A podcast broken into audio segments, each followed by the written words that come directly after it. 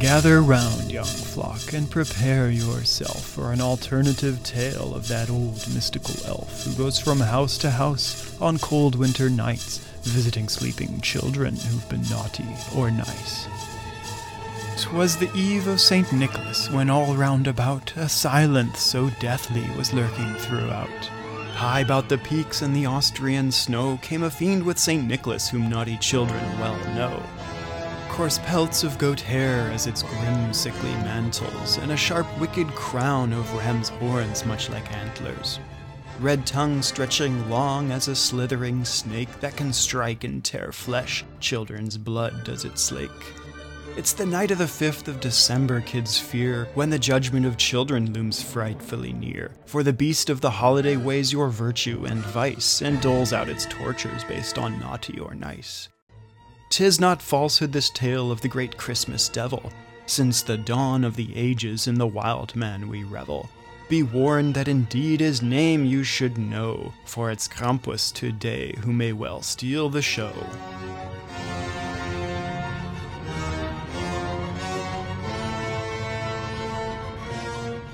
A wicked demon of lore calls home to the dark winter nights and snow capped alpine peaks. Clad in the coarse woolen hide of sheep and crowned with horribly twisted, piercing horns, the Christmas devil Krampus descends upon the unsuspecting at that singular time of year on the eve of the feast of jolly old St. Nick.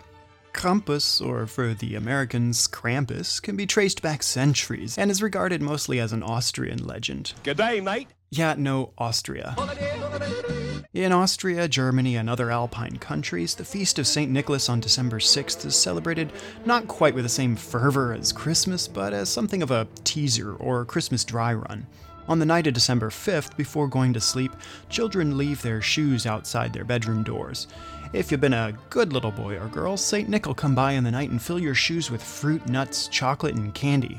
Of course, today most snotty faced brats will say yuck to the fruit and nuts, but this was a different time when fruit and nuts were actually kind of special in winter. The treats in the shoes is not unlike the American tradition of hanging stockings. In both cases, we have footwear serving as a vehicle for an early Christmas treat, at least in my household it was. The stockings were always fair game at 5 a.m. Christmas morning before the elders would get up. Of course, if you've been naughty, see aforementioned snotty faced brats, then we might expect a lump of coal in the stocking. Well, a hard lump of coal would be too good for the rustic Germanic youth. No lashes doled out by the devilish Krampus are what you deserve. Grasping a switch of birch sticks to beat disobedient kids and a sack or basket on his back to drag off the especially naughty ones, Krampus is a Yuletide reality as much as Santa Claus himself.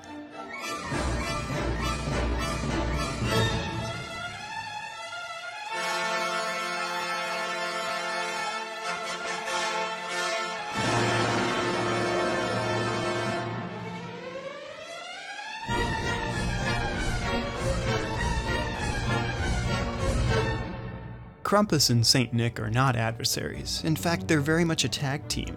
In Santa's sleigh, Krampus rides shotgun, or sometimes the other way around.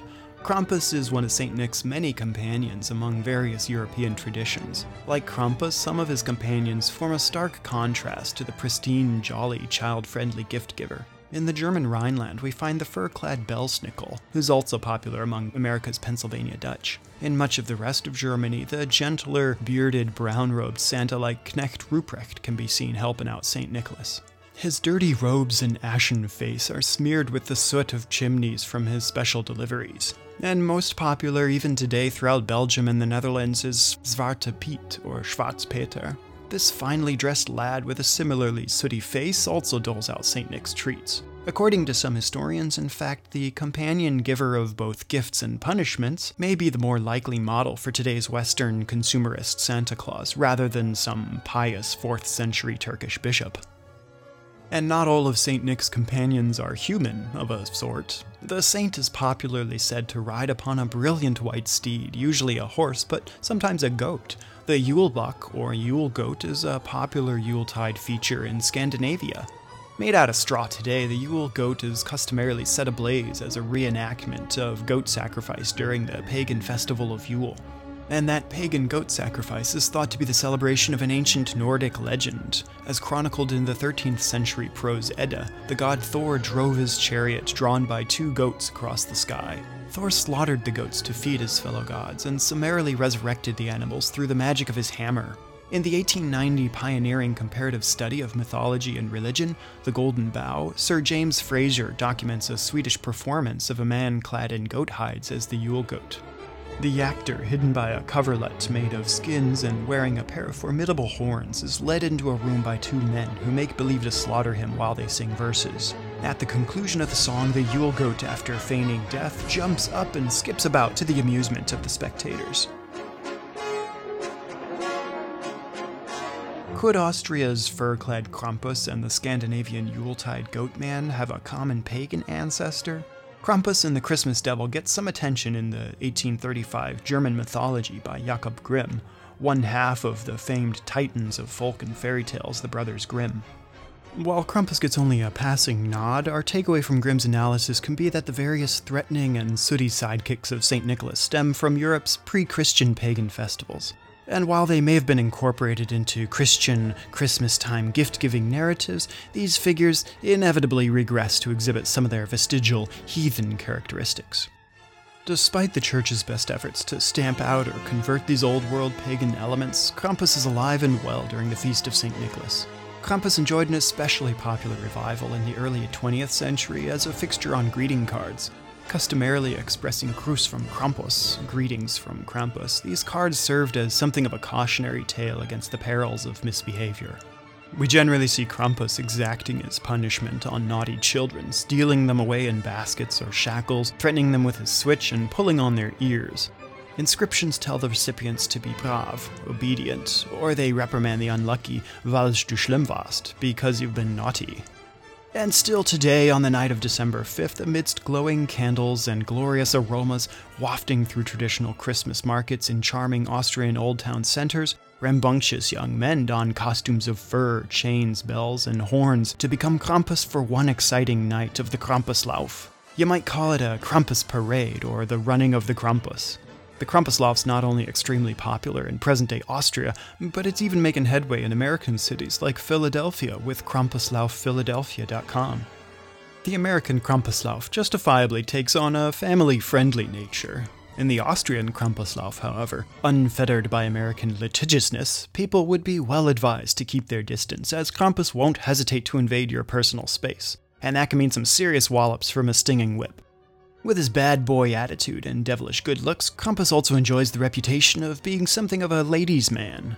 While a night at the Krampuslauf can leave the men with some bruises, the furry beast is more inclined to woo the ladies with a few strategic, teasing taps of his switch. And I'm sure all the ladies daydream of a dark, muscular rogue stealing into their bedchambers to abduct and punish them for being very naughty girls. And imaginations can run wild with that impossibly long tongue. So, with December 5th just around the bend, or at most a year away, consider well whether your deeds to amend, for it's not on Christmas Day, when a nighttime visit from a dark mystical elf judges you naughty or nice. No, punishment stems from fierce Krampus himself. Let's hope you're not on thin ice. I hope you've enjoyed our holiday feature. For more Krampus goodies, visit ancientartpodcast.org slash Krampus, where you'll find links to some of the best Krampus videos and resources on the internet, the transcript and footnotes for this video, including our fun little poems, and a gallery with credits for all the images and audio from this episode. And for the seriously interested, you'll also find some great references for further reading. I also recommend you check out Krampus.com, which hosts a significant gallery of vintage Krampus greeting cards. Thanks for tuning in to the Ancient Art Podcast. You can like the podcast at facebook.com slash ancientartpodcast and follow me on Twitter at Lucas Livingston. If you enjoy the podcast, please share it with your friends and give us a big thumbs up on YouTube, iTunes, and Vimeo. I always love hearing from you on Facebook and YouTube. You can also email me at info at ancientartpodcast.org or send me your feedback on the web at feedback.ancientartpodcast.org. Thanks for tuning in and see you next time on the Ancient Art Podcast.